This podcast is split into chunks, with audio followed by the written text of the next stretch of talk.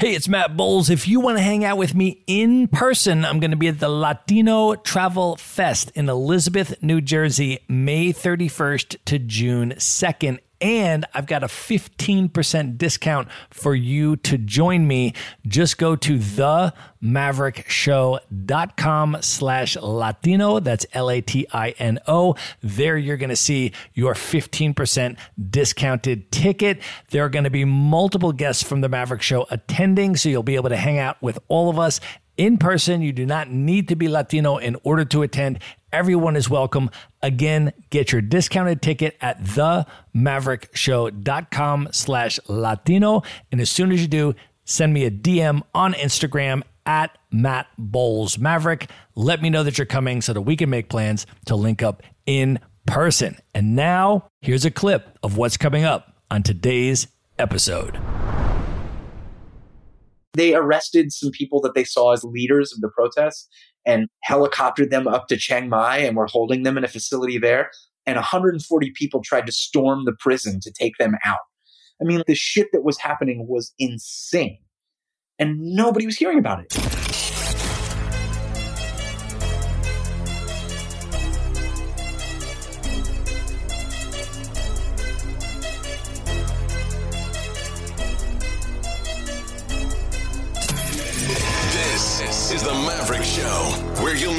Most interesting location independent entrepreneurs and world travelers and learn the strategies and tactics they use to succeed. And now, here's your host, Matt Bowles. Hey, everybody, it's Matt Bowles. Welcome to the Maverick Show. This is part two of my interview with Joshua Stephens. If you have not yet listened to part one, I highly recommend that you do that first. It was episode number 156 of The Maverick Show, and it provides some really important context for this episode. If you have already listened to part one, then please enjoy part two of my interview with Joshua Stephens you have actually been nomading longer than I have. I remember watching your travel experiences and before I became a nomad and I was just like, wow, he's traveling all of these different places and he's having all of these different experiences. So maybe if you could just sort of take us a little bit on that journey. And I think a great place to start would be 2012 because you and I were actually both in Egypt in 2012, albeit at different times. I was there for about two months. And then I went back and I was there in 2014 for about nine months. But I wonder if you can share a little bit about one, that transition into the nomad or semi nomadic lifestyle that you've ostensibly maintained for pretty close to a decade, anyways, I would say now. Yeah. And if you can talk a little bit about the transition into that lifestyle and then particularly to share about your experiences in Egypt during the Arab Spring at the early part of that journey. Yeah. So you kind of have to wind the tape back about six months to Occupy Wall Street, which was a moment that I think most of us who came out of that post Seattle wave of mass action scenarios around the political conventions and IMF meetings and things like that, it was not a moment that we anticipated. That came out of Obama riding to office on this wave of idealistic young people who were kind of seeing the writing on the wall in terms of how their student debt obligations and the state of the economy were on a collision course. And so they thought, we're going to get behind this progressive leader and he's going to dance with the one who brung him and all this stuff. And they were knocking on doors and bringing people out and doing all this stuff. And then nothing happened for them. So when the 2008 financial collapse happened and everybody got fucking rolled, they were rightly pissed. And when they first took over Zuccotti, I remember I was living in New York And I remember thinking, this isn't going to last. They're going to put up a tent and the NYPD is going to come in and kick the shit out of every last one of them and clear that park and it's going to be over. Like it's a noble thing that they're trying to do, but it's very naive and it's not going to last. And then a week later, it was still there. And the day that Troy Davis was executed in the United States, there was a memorial gathering for him in Union Square that I went to, and it turned into a sort of spontaneous march. And we were getting attacked by cops all the way through Soho. There, I remember ducking behind cars with this Israeli anarchist who was living in Brooklyn and like hearing windows smash and like all kinds of stuff. And then we ended up in Zuccotti and in the park.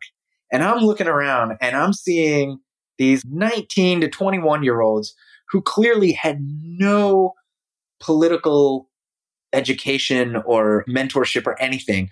And they've got placards out that I'm not even exaggerating, had like JFK conspiracy on them and stuff. And I was just like, oh my God, I don't want any part of this.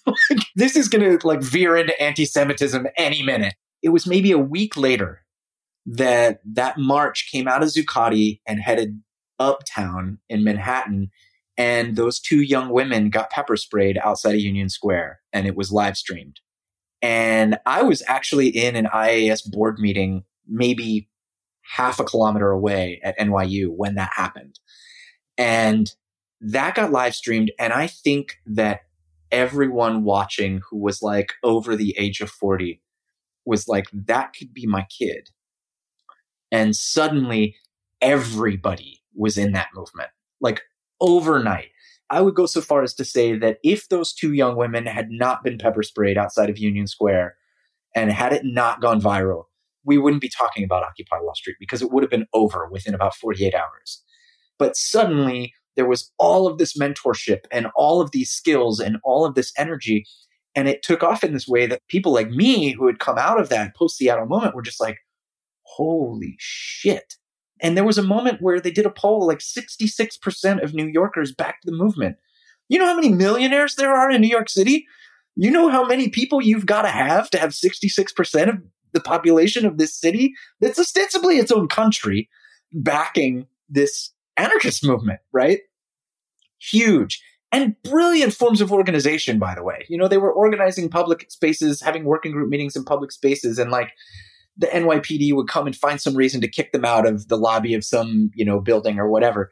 And they particularly were going after the direct action working group. So the direct action working group began holding their meetings on the Staten Island ferry because once the ferry was out on the water, the NYPD couldn't disperse them.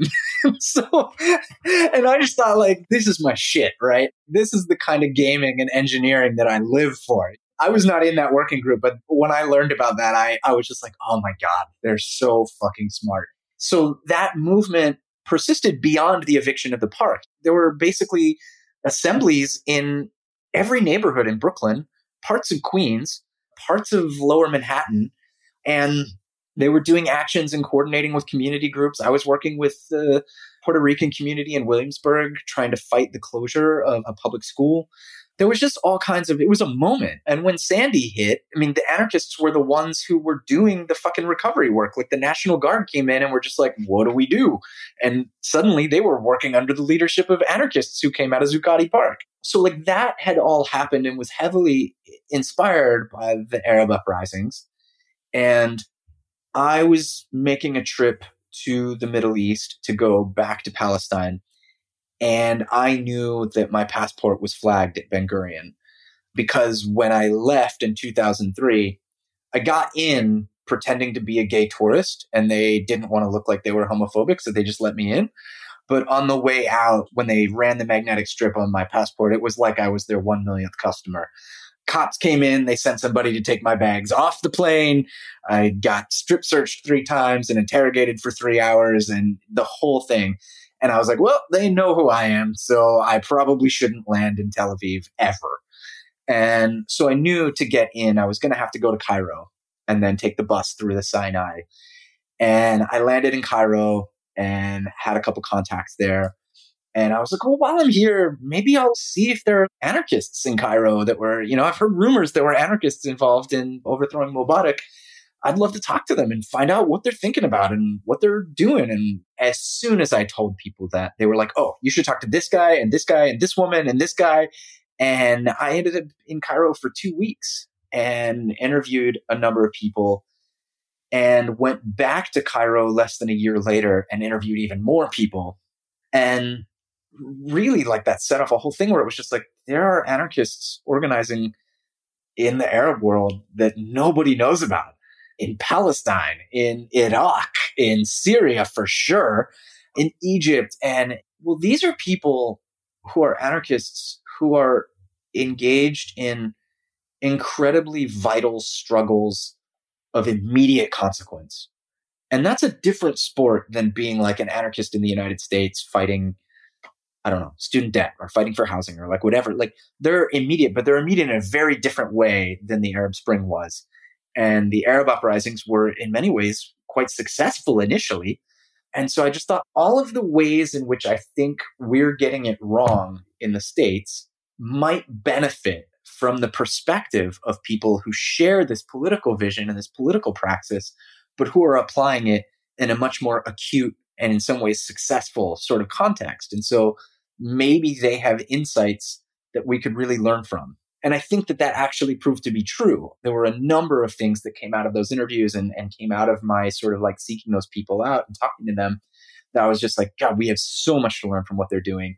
Unfortunately, when these stories and these interviews went live, I would create a column on Twitter and search for the URL for it so that I could monitor who was tweeting it and, you know, see what they were saying and whatever. And if it was like somebody in the Middle East or somebody doing Middle East studies, they were all about it by and large. And if it was white activists in the West, they were like, fuck this guy. He's an Obama loving liberal. they were really butthurt about it. And that just struck me as like, I don't know, on some level it was disillusioning. And on the other hand, it was just like, well, what does it take to get people to listen to these people? What do we have to do? And that was like, you know, a two year process of writing about these people and mostly doing interviews. I didn't really want to represent people. I wanted to just sort of signal boost them and let them be read in their own words. And most of that I, I never saw a penny for.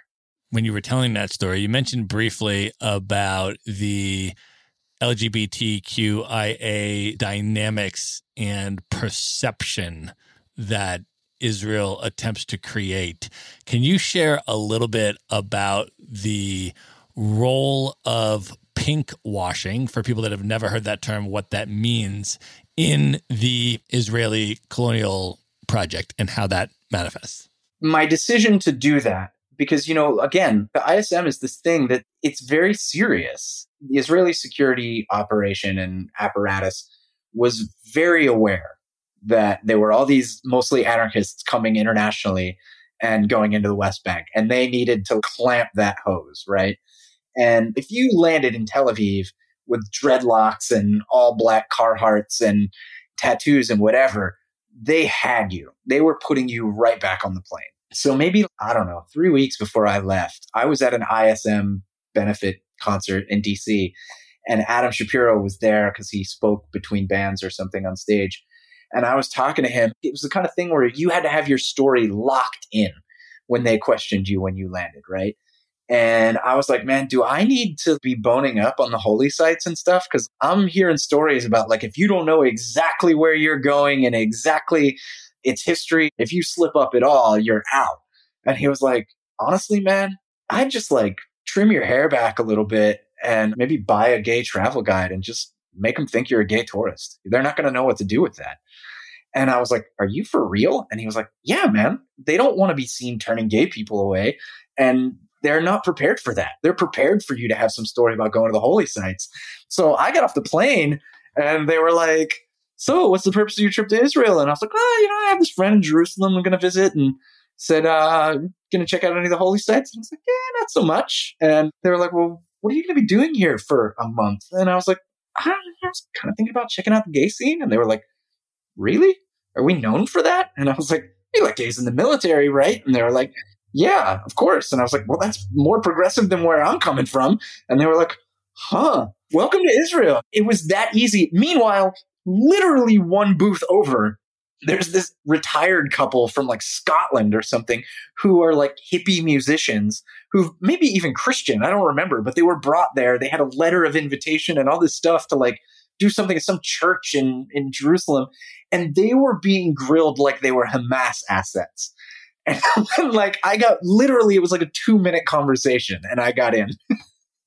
and so that is a manifestation of that pinkwashing impulse, which is to sort of brand Israel around being very pro queer and very open to these sorts of things as a way of both distracting from its policies in the West Bank and around Gaza, its apartheid policies, even toward Arab residents of Israel, and also to sort of justify all of that by saying, well, they're not as accepting of queer people or they're not as progressive or like whatever. And I actually encountered this a little bit while I was in the West Bank on that trip.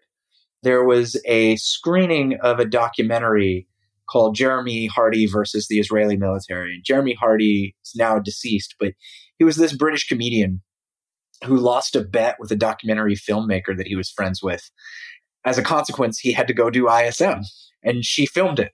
And I had not seen the film, but it was being screened in Jerusalem and they wanted somebody from the ISM to come and like kind of do Q&A after and I got tapped and so I went I saw the film and you know it was a leftist audience of Israelis anti-occupation activists but they still had a lot of the the kind of colonial baggage and one guy said to me you know how do you feel about working alongside people who are so patriarchal and homophobic and whatever. And I was like, I'm going to stop you right there because the reason Israel is occupying the West Bank is not because these people are homophobic or sexist or whatever you're talking about. And if you were really committed to remedying those contradictions, and if you really believed that Palestinians are just like you, you would take seriously that there are people on the ground in the West Bank fighting for those things. And you would be doing everything you can to get your fucking boot off their neck. And that's really the dynamic of underside of pinkwashing is even if people aren't vocally saying that this is the justification, it's the way that they sort of absolve themselves psychologically for what's happening and for their culpability for it by saying like, well, these backward primitive people they have to be controlled in some way or somehow overtake our society or something like that rather than being like you know what? You're just as capable as i am of making meaningful decisions about your life and so i'm going to find the people who are committed to those things and i'm going to back them. And that was not really on the menu that night. Like it was a shock to them when we had that conversation and i, I just found that really I don't know, maybe I shouldn't have been surprised, but I was.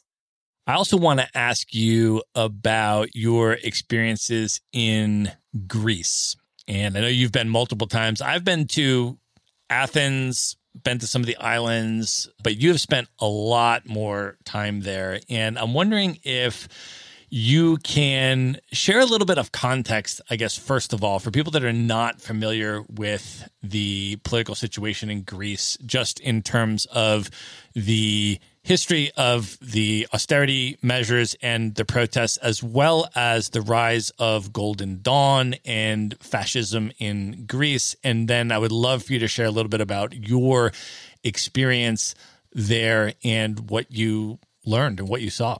I haven't been since 2015. But at the time, you had this twofold trajectory, or I guess like a trajectory of conditions that were producing a sort of tinderbox, basically. One was in Greece, you have this neighborhood, Exarchia, that's in the center. A lot of people like to describe it and romanticize it as this sort of anarchist liberated zone or whatever. And that was really not my experience of it my experience of it was that it was maybe something more like early 90s Lower East Side. Yeah, there were anarchists there, and yeah, there was a counterculture there, and yeah, it was a little more, I guess you could say, like culturally feral. that there was a lot of dynamism and things happening because it was not so heavily policed. And you know, there's this mythology that like police can't enter Exarchia and all this stuff. And that's not entirely true. But there were a lot of other things about it that were quite ugly as well. Anarchists in Exarchia had to work really hard to get drugs pushed out of Exarchia because the organized crime syndicates, as it were, the organized crime world in Athens was basically taking desperate immigrants and refugees and turning them into sort of street level salespeople and sending them into Exarchia and creating a heroin epidemic and all these other things. And people were like, look, if there's a fucking heroin problem in Exarchia, the police are going to come in and shut all of this down, right? So, like, the first thing we have to do is push this out, right? And there was an incredible undertaking to do this. And it's a thing that nobody talks about in the anarchist world outside of Greece. It blows my mind because, like, literally from one visit to another, I was sitting outside a cafe and noticed that the bar storefront on the corner had been bombed. And I asked my friend, who was also kind of my fixer there, I was like, yo, what happened to that place? And she was like, oh, well, people found out that the guy that runs that place was basically holding drugs and dealing drugs. And so he had to be dealt with. And I was like, what? You know? and so you had the neighborhood that, that had this orientation where people were very serious. And you also have to keep in mind that Greece still has mandatory conscription in the military. And anarchists in Greece, I was told, are of two minds about this. One is, fuck you. I'm not joining your national military. You can put me under the prison and I will never fucking become part of this. And the other is, if you guys want to teach me how to use surface to air weapons and automatic rifles, okay.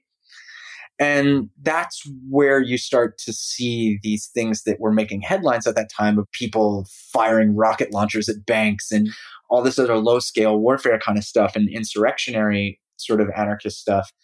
But there was a kid named Alexei Grigoropoulos who was like 15 who was in Exarchia with his friends and got into a confrontation with the police. And the police shot and killed him. And the feeling in Greece, at least as it was described to me at the time, was that, you know, in most places, we think about the state having the monopoly on the legitimate use of violence. And that's not really as widespread of an understanding in Greece. And so when the state kills someone, the feeling that was expressed to me was look, if the police kill somebody, there has to be a price paid for that. There has to be consequences for that. Like it's not okay for the state to do that. And so when people were killed by the police, folks burnt shit to the ground. And that was happening at the exact same time that the 2008 financial crisis was rippling through Europe. And Greece had had their economy sort of inflated so that the euro could be established. And banks made shit tons of money off of this. And it was unsustainable. And in the long run, once 2008 hit, the party was over. And that was true for a lot of Southern Europe. And suddenly you had this fiscal crisis. And then you also had this upsurge in a sort of radical rejection of the police and of violence. And adjacent to that, you had the sort of rise of fascism in response to the refugee crisis. And that was Golden Dawn. And you know, the irony is, you know, now people in the States, they're worried about being attacked by Proud Boys or Oath Keepers. But back then in 2012, when I was in Athens and my friends on the ground there were like looking over their shoulders for potential fascist attacks and stuff, it was totally disorienting to me. Like I was just like, really? You guys are afraid of being like beaten up in the street by fascists? And they were like, fuck yeah, man. It happens all the time. Fast forward less than a decade, and that's the reality on the ground in the States. So when I was there, there was already a lot of excitement in the States and in Europe broadly about primarily the sensational visuals of low scale street warfare between the police and protesters. And that shit was going viral and being shared. And AK Press did this book called We Are a Vision from the Future that, you know, was all these footage of all this stuff. And it's, you know, completely different dynamics than what people face in the States. In Greece, police are in a lethal situation obligated to retreat. And if there is not a path to retreat, then they can engage lethal force. So that's why you see all these scenes of people fighting cops in the streets and they're winning and the police are backing off because as long as there's a path for them to retreat, that's their legal obligation.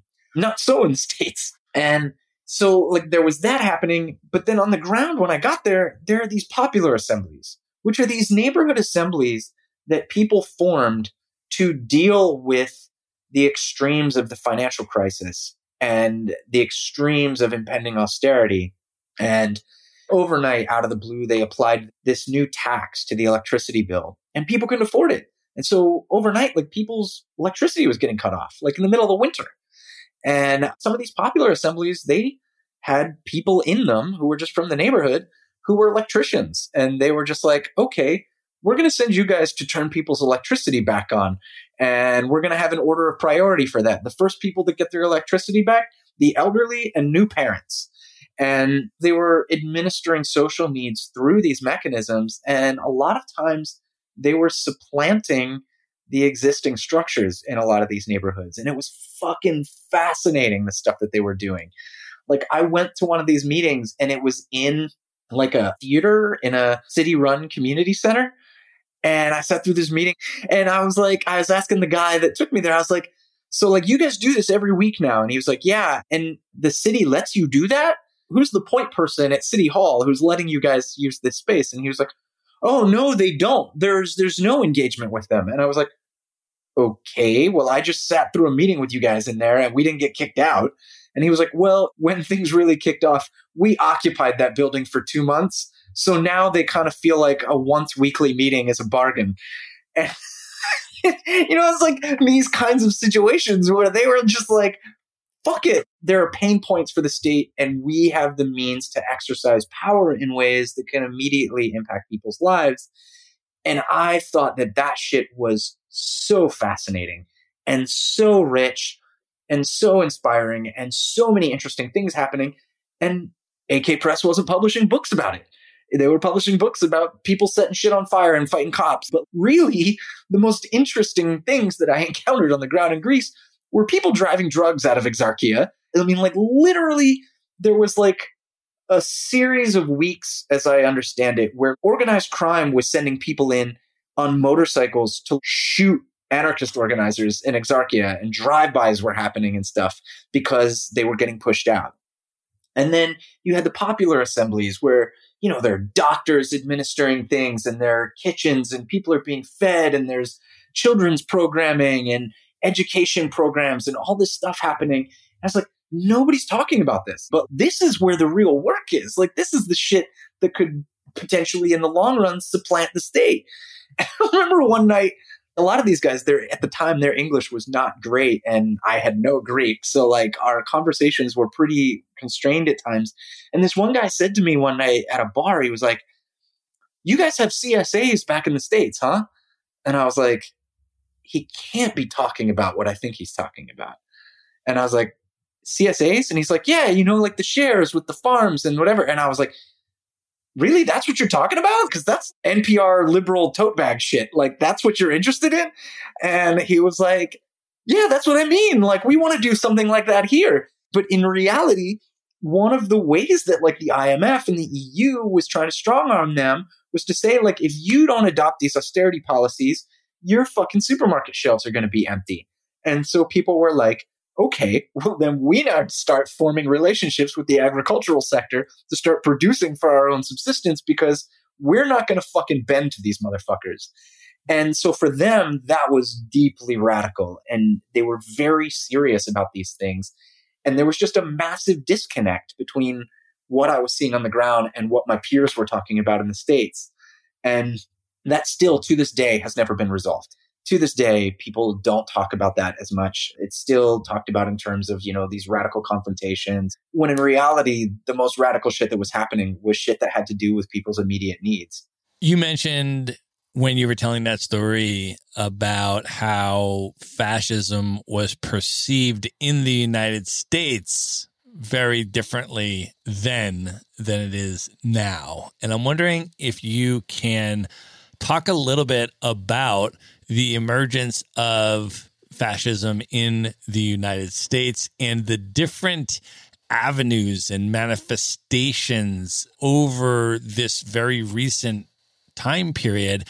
And maybe just starting off for people that don't have a really specific understanding of fascism, maybe just start off with a bit of a definition in terms of what is fascism. And then if you can talk about all of the different things that we've seen with you know everything from fascist street fighting units in the United States to QAnon conspiracies to all sorts of different right wing COVID disinformation and, and things of that nature. And maybe, you know, tie some of these things together and explain a little bit about the actual landscape of fascism in the United States today. Yeah. So, I mean, the first thing is you just look at the phonetics of the word. Immediately, we're drawing off Italian phonetics. Like the SCI being pronounced like SHI in English, that's Italian. And that comes from the word fasci. And fasci are like bundles of sticks that were gathered and bound together for kindling. And that's where the ideology of fascismo sort of like that's the reference point is this idea of a society bound together by this like common identity. And a big piece of that is whereas the left was sort of manifesting this antagonism between workers and those who owned the means of production, fascism and fascismo sought to sort of reconcile that tension and say, like, no, we have common interests, right? And the common interest is national identity. The common interest is whatever, which, of course, from the jump is a project of establishing a nostalgia for a past that has never existed. There is zero evidence for any claim that there has ever been a moment in history where people at the level of working and production and subsistence and whatnot had common interests with the rich or the powerful or royalty. That contradiction has never been resolved in history. It's not that we have lost our way and deviated. And that's why these conversations you hear people having now about like, oh, the United States is so divided. And it's like, motherfucker, it's always been divided.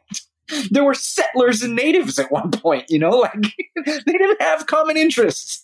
Like, and so like fascismo was this attempt to sort of reconcile that and get people unified around this nostalgia for a national identity and, you know, what makes fascism distinct, I think a lot of people throw that word around and don't understand that it actually is not just authoritarianism. Because totalitarianism and authoritarianism have all sorts of expressions that have nothing to do with fascism. They're just Assad or the Saudis or like any number of places where there's just a power center at the top that imposes everything from the top down and runs everything from the top down. That's not fascism. Fascism is about a sort of mutually reinforcing relay between that sort of power and a grassroots element that has internalized this nostalgia. And that nostalgia is always very militaristic, very romantic about the military, very romantic about the imposition of order and any sort of force or institution that is used to maintain that order. So right away we see why you're constantly seeing headlines about police being exposed for being involved in fascist organizing or fascist organizations. You never see police being exposed for being involved in an anarchist labor union. That just doesn't happen. There's something about that institution that has a deep historical resonance with fascism. It's also very nostalgic about conventional gender relationships. It's always very patriarchal. It's always very traditionalist. And this is where you always have the church somehow woven into this. The Catholic Church in Spain was deeply complicit in propping up and aiding Franco and aiding fascism and normalizing fascism and guilting and manipulating people into tolerating it. Going back to the Spanish Civil War, there are a lot of people are like, well, the anarchists weren't all great either. They like burned churches and stuff. And it's like, yeah, because there were people murdered and stored in the fucking walls of these monasteries. And so fascism is this specific ideology that is about the restoration of some perceived prior order, specifically organized around some sort of national identity. And so you have it whether it's in the States around anxieties and aggrieved whiteness. That's actually a really great way of illustrating this is that, yeah, white working class people have been getting fucked since day one, right? Alongside all working class people. But instead of seeing that as the contradiction of capitalism and a logical outcome of capitalist accumulation and capitalist modes of production, they see it as, oh, all these non white people are taking what we deserve. And instead of aligning with the people who share their conditions and closing ranks with those people in order to confront those who own the economy and run the economy and have been exploiting them, they close ranks with the people at the top around some national identity. This is the fasci. And this is also why historically businesses, capitalists, corporations and whatnot have, have bankrolled this shit. That's why they're bankrolling it now. Peter Thiel, fucking bankrolling so much fascist shit in the United States. It's because it's in his interests. So this is the sort of like texture and quality of fascism. And I think the really key thing to understand is that it's not just this top down authoritarianism. It has this relay between this sort of macro political expression and this micro political expression. And that was sort of the sum of Trump's Twitter presence was he was president, but he had this Twitter presence where he could animate and marshal and condition the attention of millions of people at the ground level to where they were running people into hiding who had said unfriendly things about Trump in universities and all these sorts of things, all the way up to now, you know, people shooting security guards at supermarkets for asking them to wear a mask. That's how fascism works is it conditions the attention of people at the ground level so that they become active participants in an active grassroots movement around reimposing this false past. And that was present on the ground in Greece, obviously. Like this is like nostalgia about Greeks are getting fucked over by the international financial crisis, whatever. And instead of going after the institutions that were actually responsible for that, they went after immigrants. And I mean, like they were killing people. They were killing people. They were beating people. So many Pakistani immigrants were murdered. People had their throats slit, like all kinds of crazy shit. And at the time, I just thought like, wow, that is fucking bananas. Like there being this like right wing presence that was so lawless and so brazen. And now I woke up one morning and saw January 6 footage on the news. That's the reality of it. And it doesn't have to adopt some ideology. It just has to have this texture and have these, these relays and have this sort of nostalgia for some sort of fictitious past that is organized around a sort of racial or national category or something and about the restoration of this romantic past. And that is the thing that is really, really, really resurgent right now and really terrifying. And it's not just in Europe, it's not just in the United States, it's in India, it's in Turkey, it's in Brazil. I spent the better part of two years in Bangkok, very much part of Thailand's history. And how do you fight that without going at it at the grassroots level? And in Athens, the attitude was if we don't fight this in the neighborhoods, they will become our prison cells. Like that was the chant coming out of anti-fascist marches in the streets was if we don't fight them in our neighborhoods, our neighborhoods will become prison cells. And that was really, really animating for me in that, like, wow, they see this sort of Bookchin esque resistance at the neighborhood level and at the level of the neighborhood assembly. not just as a sort of like direct, sort of aggressive confrontation, but at the sustenance and provenance of people's basic needs as a way of combating it. Because, you know, the fascists were doing that. They were coming out and setting up food not bomb style food distribution to poor people. And saying like you know you're greek you deserve this. And the anarchists were like oh hell no. There's no fucking way we're going to let you uh, sort of co-opt this intervention and turn it towards xenophobia and turn it toward all these other sorts of regressive things. And i just thought that that was a brilliant strategic intervention to sort of stake out this is our neighborhood and this is not going to happen and we understand that the means of confronting this won't always be so direct. They will be more indirect. They will be slower. They will be about relationships and people's needs. I want to take just one minute out to let you know that in addition to hosting the Maverick Show, I am also the co founder of Maverick Investor Group, a real estate brokerage that helps you buy turnkey rental properties in the best U.S. real estate markets from anywhere. So these are single family homes sometimes two to four unit properties, and they're either brand new or fully renovated, and they already have tenants and local property management in place. So you get all the benefits of owning the deeded real estate, the physical house, the hard asset without the headaches of being the landlord or the rehabber or needing to live near the property. So I want to offer you a free consultation if that sounds interesting to you. To learn more about it, you can just go to themaverickshow.com slash consult. And now back to the episode.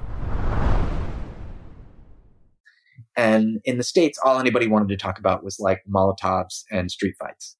Can you, especially in the United States context and in very recently, can you talk about the significance of conspiracy theories in terms of the QAnon discourse, in terms of the COVID disinformation, in terms of the anti vax movement, and some of the conspiracy theories that are underlying some of that movement? Can you share a little bit about the significance of how that's manifesting and sort of explain and unpack some of that a little bit? Yeah, I mean, conspiracy theory has always been part of the fascist project, right? I mean, it's sort of the flip side of establishing that falsified nostalgic past, right? Is to sort of like create these accounts for how that past was corrupted or taken away or whatever, right? Is that in turn of the last century sort of moments in Europe, particularly Spain, there's a lot of talk about the Black Hand, which was like this imagined sort of like chupacabra, basically, that was, you know, disrupting businesses and firebombing places and arson and like all this stuff. And like a lot of it was in fact done by the police or done by business owners as this way of creating this perception that there was this threat that people had to to sort of like come together to combat. And oftentimes that took and not that long down the, the historical timeline became anti-Semitic. Protocols of the Elders of Zion, blood libels, all this stuff. Those things are not any different than like Pizzagate and QAnon and whatever is just like, oh, you know, they're like eating babies in the basement of this cafe, or they have these child sex rings and whatever. And of course, in the same moment in which people are firing this shit into Reddit and talking about it on Joe Rogan, these right wing motherfuckers are being exposed for running child sex rings and like all kinds of stuff. These people aren't confronting something in its actuality. They're confronting the disruption of this contrived romantic past. Because so like actual child sex crimes don't seem to fucking matter to them. What matters to them is child sex crimes as a potent psychological anchor to leverage people into caring about the restoration of this romantic past, this restoration of some Garden of Eden or something. And that's why a lot of these people are like, they describe themselves as constitutionalists. It's like, oh, I'm here to defend the Constitution. That's, you know, what the three percenters and the oath keepers are all about is I'm defending the Constitution. I mean, the Constitution is a deeply problematic document, for starters, right? But it's also been violated left and right. And you guys are all for violating it left and right.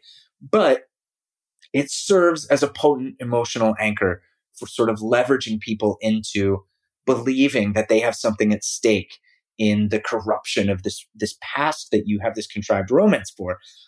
And so that's where you get a lot of this QAnon stuff, I think. And I mean, you know, Chomsky gets into this a lot is like conspiracy theories are always very easy because it provides a very singular explanation for what are in many ways incredibly complex institutional arrangements, right?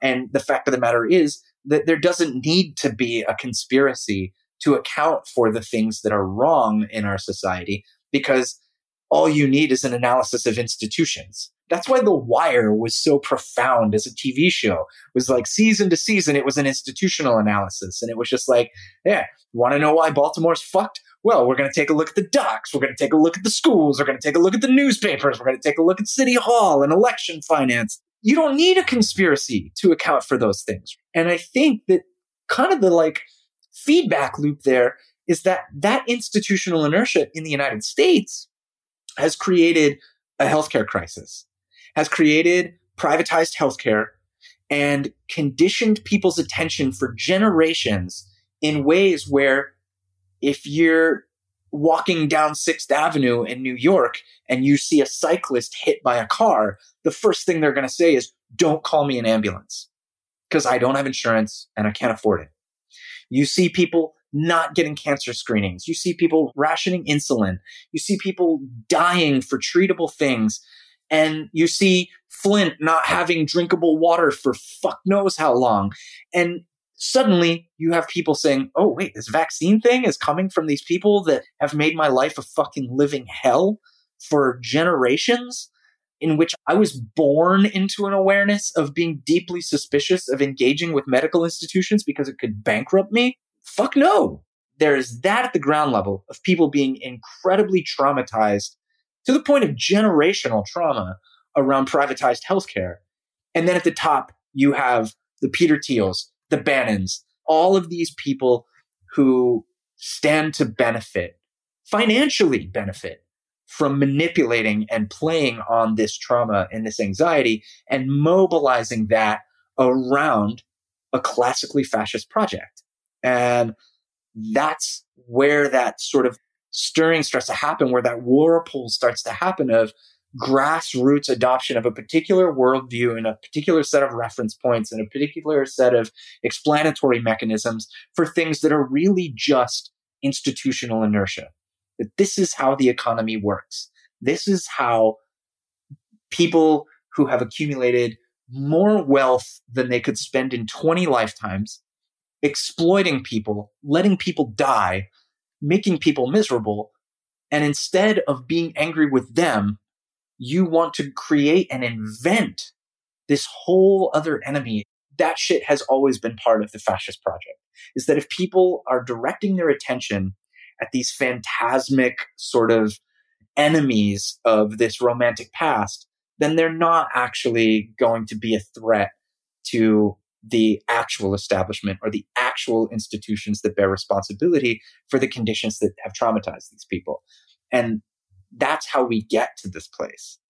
How do you see the impact and the momentum and the trajectory of the effectiveness of some of these things because it strikes me that let's just say people that I'm uh, casually acquaintances with or connected with on social media, maybe I know them from high school or whatever, that are not people that have historically posted on political topics at all or things of that nature.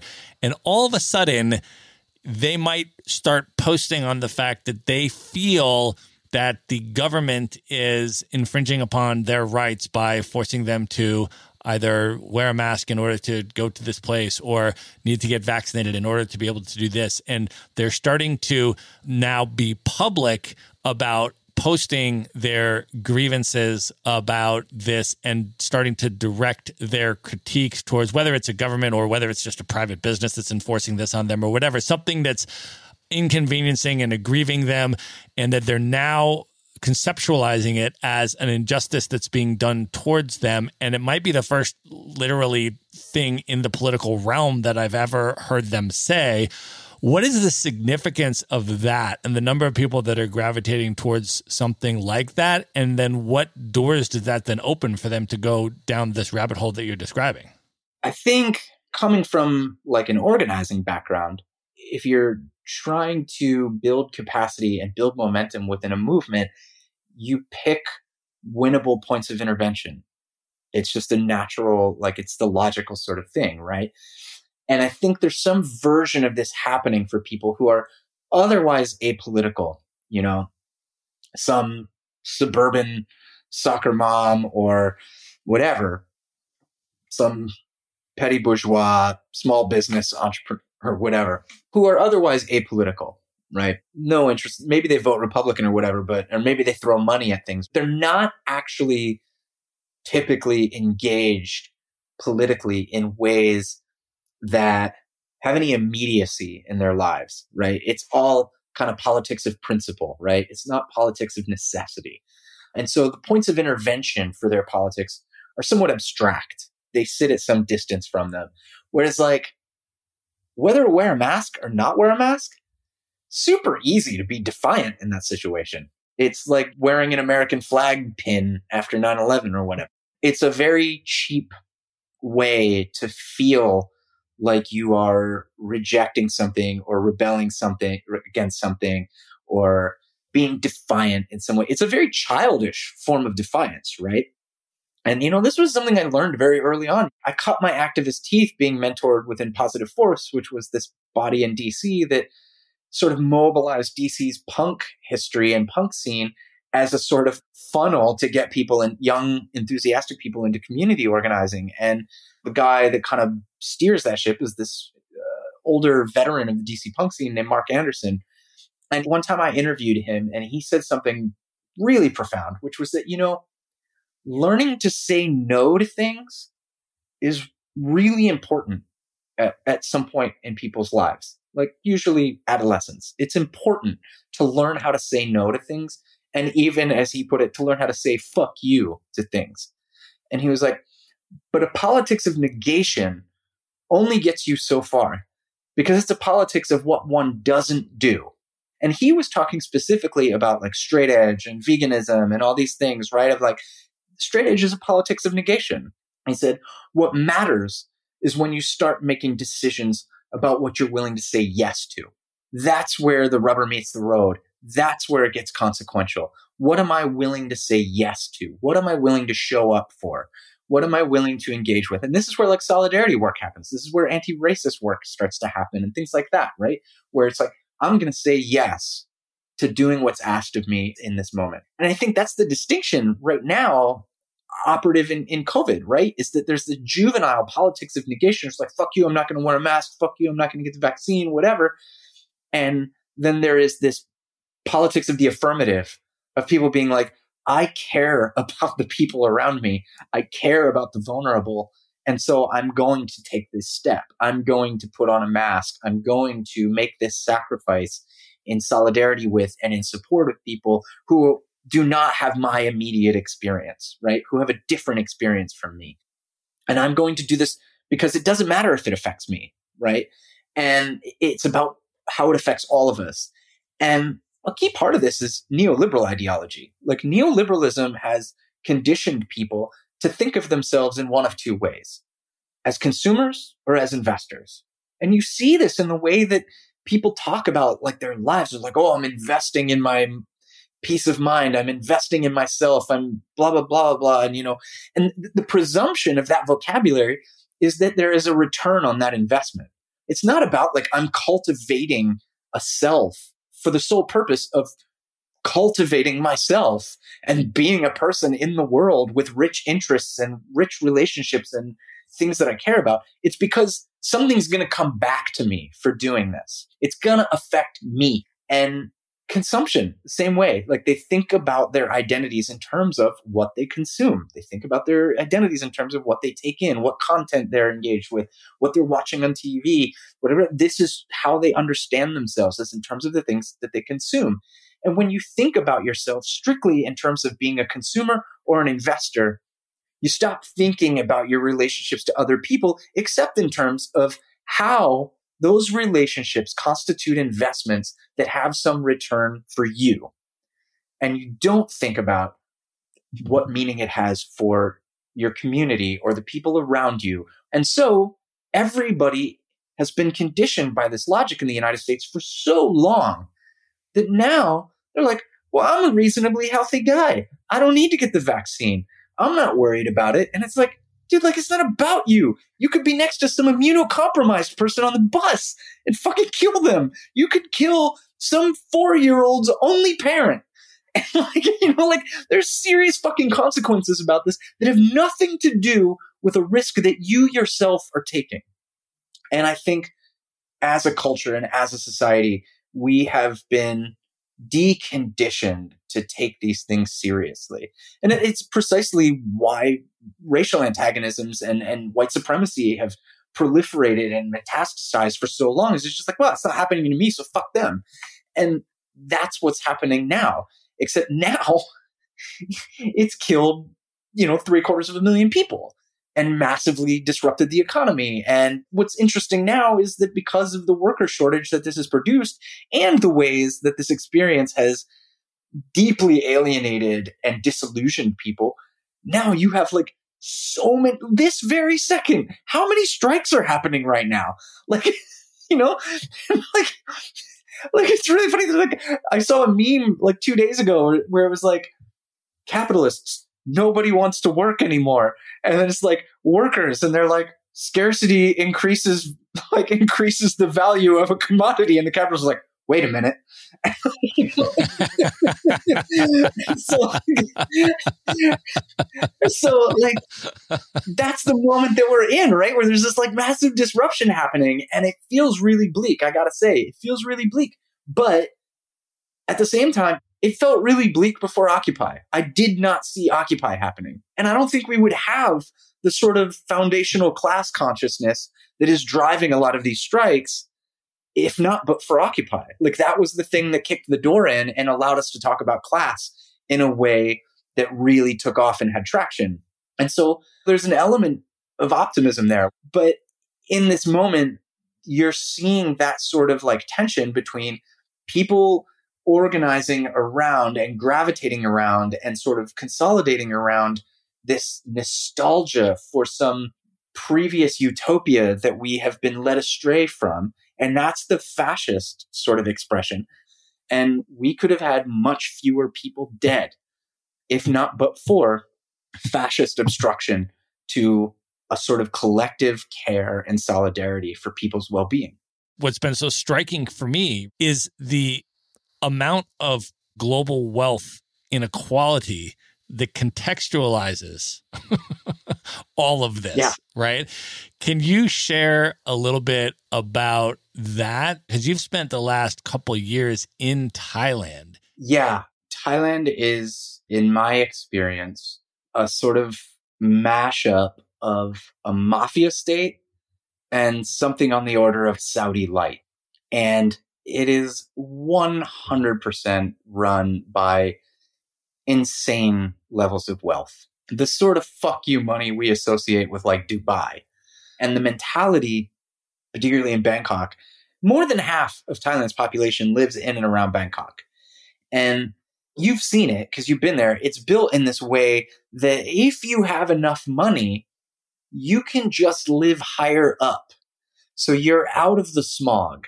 You are not taking the bus with the open windows and the open doors. You're on the SkyTrain, or you live in the penthouse, or you go to the shopping center that has 21 floors. The wealthy can just sort of ascend and be above all the chaos and the toxicity and the the flooding and like all these other sorts of things. And so the dystopia of wealth disparities is just so visibly stark. It's really kind of shocking. And they're about to reopen the country to vaccinated foreign tourists. And the case that is being made is like, well, one out of every six jobs in this country is connected to tourism and people are dying and committing suicide and they're desperate and whatever and they can't go any longer without business. They can't go any longer without money. And it's like yeah. And you guys also have the richest fucking monarchy in the world. Maybe none of these people ever had to suffer this much. Maybe everybody could have been taken care of except that this guy's wealth is unparalleled in the world that's the reality on the ground. And I think it's an extreme expression of what any of us sees anywhere else. Can you talk a little bit about the uprising in Thailand and sort of contextualize within the political system and the monarchy and talk a little bit about the protester demands and sort of the historical institutional context for what's been going on over the last couple of years, especially if people haven't really been paying attention to it? Well, I mean, how would people pay attention to it, right? Because the reality is that Thailand is the United States' sole anti communist ally in the region and has been since the beginning of the Cold War. And so the American relationship with Thailand is not mm-hmm. meaningfully distinct from the American relationship with Latin America since the Cold War. It has been propping up authoritarian and brutal regimes the entire time and using Thailand as a sort of base of operations for interventions in Vietnam and Laos and Cambodia and all these sorts of things. Prior to the pandemic, Bangkok was the most visited place on the planet. And the origin of that tourism industry was US troop R&R during the Vietnam War. Like literally there are hotels in Bangkok still called Florida and Miami and California and stuff because when troops went on leave from their tour of duty, they were given the option of, I think it was somewhere in Australia, Hong Kong, or Thailand. And they would get, if they took Thailand, they would get flown in and dropped off and given a per diem. And then they just had to fend for themselves for like six days. And what the Thais realized was, well, if we name our hotel after some place that they've heard of, they'll come to us. And those hotels still exist. The tourism industry, I mean, people like to talk about how like the sex industry and the sex trade and stuff is a result of this, but like it's not just that. The entire tourism industry is the result of US interventions in Southeast Asia and basically providing a base of operations for that. Bangkok was the CIA's operation base in Southeast Asia for a long fucking time. When in 2000, I think it was 2006, when the, the story broke in Washington Post about the torture sites, the CIA black sites, three countries were mentioned Ukraine, Poland, and Thailand. And right after the US opened those black sites, dissidents started disappearing. Because the Thais saw like, well, if the US can rend people and disappear them, why can't we? And so you started to see people being abducted off the streets. Bangkok was described by a number of human rights observers as a hunting ground for dissidents. Prior to that, dissidents from Laos and Cambodia and stuff would go to Bangkok to take refuge and like flee persecution. And suddenly it was a hunting ground. And then you had these dissidents being exiled, like going into exile, going into hiding in foreign countries. And because they can't get out legitimately, right? Like, so they have to flee through God knows what clandestine means. And then they disappear. And then months later, they show up floating in the fucking Mekong, or someone dredges them off the bottom of the Mekong with their stomach full of concrete because Thailand has these fucking hit squads that they're sending out into the neighboring countries to hunt these people down. And one of these people was this guy, Wonchalern, I think is how his name is pronounced. He was a Thai dissident. He had gone into exile in Cambodia. He was living in Phnom Penh. And while on the phone with his sister and on CCTV camera, a van rolled up and masked guys just took him off the street mid phone conversation. And he has never been heard from again. And people went to the Thai government and said, like, yo, a Thai national disappeared on foreign soil. are you guys going to do anything? Like, are you going to do an investigation? Are you going to ask the Cambodians what the fuck is going on? And they were like, yeah, we can't really do anything. And this was building up at the beginning of 2020 when I was kind of passing through Thailand and people were beginning to start to talk about this because he had just disappeared and they were having protests and COVID hit and people kind of stepped back from things to sort of take care of each other and ameliorate the impact of the pandemic. And then once Thailand got it under control, you know, starting in March, basically, there were zero new cases. And the emergency decree was still in place, banning gatherings. But by May, I think, I know the first big demonstration was in June. And people had three demands. One was stop harassing activists, stop harassing dissidents. Another was dissolve parliament. Reason being, the current government in Thailand are the people who staged a military coup. I think it was back in 2014. And they basically laundered their rule through rigged elections because they created a constitutional system in which the prime minister is voted into office by the Senate and he has to get 350 votes in order to be elected. And they stacked the Senate with 275 people handpicked by the military. So there's this sort of paternalistic mechanism within Thailand's democracy. And it basically provides a fig leaf of sort of democratic rule and elections. But like opposition parties are routinely outlawed. People are charged with ridiculous shit in order to force them out of office and out of politics, all this stuff. So people were like, dissolve the parliament and rewrite the constitution. Yeah, it was rewrite the constitution, dissolve parliament, stop harassing activists. They gave them two weeks and they said, you have two weeks to meet these demands. And of course, the government was like, we're not even hearing this. What was interesting about this was in the US, if we were doing something, like American activists were doing something like this, typically it would be like, we want you guys to defund the police. And then when Congress doesn't defund the police, they're like, okay, well, we got to do something else. The Thais didn't do it like that. They knew that nobody was going to do what they were asking for. And they had like seven phases of escalation locked and loaded for when that deadline came. And so that deadline came and then a student group staged a demonstration on a university campus.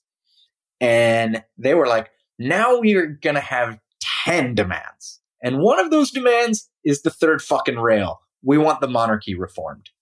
And I mean, it's a relatively modest demand. What they want is basically what England has right? Like they want a monarchy that is sort of like accountable to civil society, right? Like they're not trying to abolish it, they're not trying to expropriate it, not trying to prosecute these people for any of the monstrous shit that they've done. They just want what England has. But they did this and it fucking set the country on fire. Like people were losing it, could not believe that people were touching that third rail. So another student group announced a rally and the proctor of the university was just like, he went to the group and he said, if you guys are going to talk about the monarchy, I'm going to lock the gates and you're not even going to be able to get on campus. And they said, okay, well, if you do that, we're going to take the gates off the hinges and enter anyway. And by the way, we're now moving that rally up by two hours so you have less time to plan. And we're going to make an 11th demand, which is your job. And so at every turn, they have just been prepared to escalate things and escalate things and escalate things. And they have been brilliant in strategizing how to find the regime's pain points, how to find the economy's pain points. And over the course of the year, you know, there were eight months in Thailand last year where there were no new COVID cases. So people were really fucking shit up and really getting into it. They arrested some people that they saw as leaders of the protests and helicoptered them up to Chiang Mai and were holding them in a facility there. And 140 people tried to storm the prison to take them out. I mean, the shit that was happening was insane. And nobody was hearing about it. And meanwhile, you know, like January comes, the coup happens in Myanmar, and everybody's like, Myanmar, Myanmar, Myanmar, Myanmar, which like fair enough. Like that shit is fucked up and monstrous and people should care about it. But also, like, everything that people were upset about in Myanmar was happening in Thailand. And now very little has been published about this or reported about this. But now, you know, the country's about to reopen to foreign tourism again. And I guarantee you, there's going to be a massive PR push. There's going to be story after story after story after story about Thailand. And nobody's going to be talking about the fact that people are facing multiple lifetimes in prison for giving speeches about the monarchy. Like, crazy. Can you talk a little bit about the role of skateboarding culture and the role of class dynamics in this uprising and some of those nuances? And also at the more macro level, what do you see as sort of the generational political shifts among young people in Thailand with regard to reverence for the monarchy and things of that nature overall coming out of this? Yeah, I think there are two things there. I mean, I think are probably familiar to a number of people who don't know about Thailand. But as with, say, January 25th in Egypt, the refrain that you often heard about that was that, like, oh, this this revolution was led by sort of middle class students, young people. Like there was a particular sort of class element there. And the same is true of a lot of these protests. There's like a middle class element and an upper class sort of element. And part of what accounts for this generational shift is that wealthy Thais send their kids abroad to be educated. And sometimes that's even for like secondary school, but really frequently for university, right? So you think of like these young people who have grown up in this incredibly stratified, incredibly conservative, uh, military fetishizing, most coup prone place on the planet, they go to England to study, or they go to the United States to study, or they go to Germany to study, and they start reading Benedict Anderson. They start reading David Graeber. They start reading like all these people who are completely just upending their gaze on the world. And they're coming back having a complete perspective shift. They're getting access to pedagogy and political history and critical theory and all these sorts of things. And a lot of this too is like queer stuff. Like queer people are at the fucking center of this uprising in a big way. And and not for nothing that like what we understand to be trans people have been part of Thai society for centuries. Like the fluidity of sex and identity in Thailand is a whole other sport. It's a completely different thing. And it's the stigma and whatnot that we sort of feel like we have to push back against and stuff. It doesn't look the same there. You know, you go to like a hip cafe in central Bangkok, chances are you're going to be waited on by a trans person. And these kids are coming back and they're like, yo, I'm having none of this. Right. And so they're kind of the tip of the spear in a lot of these organizations that are there are a number of different organizations that are kind of in alliance with one another that are carrying out these protests and they have different sort of constituencies and different politics and different degrees of sort of roots in prior historical movements some of them don't have any roots in prior historical moments they're just really new formations and then what you have happening for the last few months is that these kids who come out of these working class parts of Bangkok, many of whom go to what are basically trade schools, like technical schools. And these technical schools, I don't know what to use as an American reference point. For people outside of the United States who grew up around football and soccer, they have some reference point for understanding what ultras are. But what Americans understand to be like soccer hooligans, I guess. But these kids that go to these trade schools, they sort of aggregate and organize like ultras loyal to their specific school. And they have this sort of like internecine gang warfare between them. And when they started showing up to the protests, my girlfriend at the time was like, You're not allowed to go to that protest because these guys shoot each other. And like, there's no fucking way to know what will happen. And what actually wound up happening was that these guys dropped their antagonisms and their beefs and became the sort of security apparatus for the protests. They were the ones in like motorcycle helmets and riot gear and stuff who were on the front lines taking the water cannons and the tear gas and protecting people. And now they're the ones fighting the cops every night at the intersection that leads to the prime minister's residence because they don't feel like anybody is responding to the protests effectively. There's there's not really been a whole lot of forward movement in their minds, and as the COVID crisis has deepened, their lives have gotten more and more austere and desperate. And so now you have these nightly clashes between these working class kids and and police in this neighborhood called Din Daeng. And they've been torching these police outposts that exist at intersections and stuff. And I mean, it, it could very likely spread to other working class neighborhoods. Like they have torched police kiosks in different parts of the city and stuff. And some of the people participating in that are skateboarders because as with a lot of skate culture around the world, there's this relationship with hip hop culture and street culture and these sorts of elements. And skateboard culture in Thailand does have roots in that, does have roots in graffiti culture, street art, hip hop, all these sorts of things. And that's part of the class composition of this other element now. So there were skateboarders at some of the other like bigger, more middle class kind of protests, but now you see these kids being pulled by Vespas on skateboards with guys shooting fireworks at cops and stuff. That is, I think, a really fascinating turn that now you see the class composition of resistance to the state in Thailand taking a turn away. Because I think that was perhaps a valid critique of what happened in Egypt, right? Was that like, it didn't take much for Sisi to swoop in and prey on the anxieties and desperation of working class and poor people when there was this middle class element that led this revolution, right? Because they could almost pit them against each other. The same thing has kind of been potentially at play in Thailand, but now you see working class kids joining in and coming in and saying like, our lives aren't going to get any better. So like we no longer have anything to lose. All right, we are going to pause there and call that the end of part two. Please be sure to tune in next week for the conclusion of my interview with Joshua Stephens. Good night, everybody.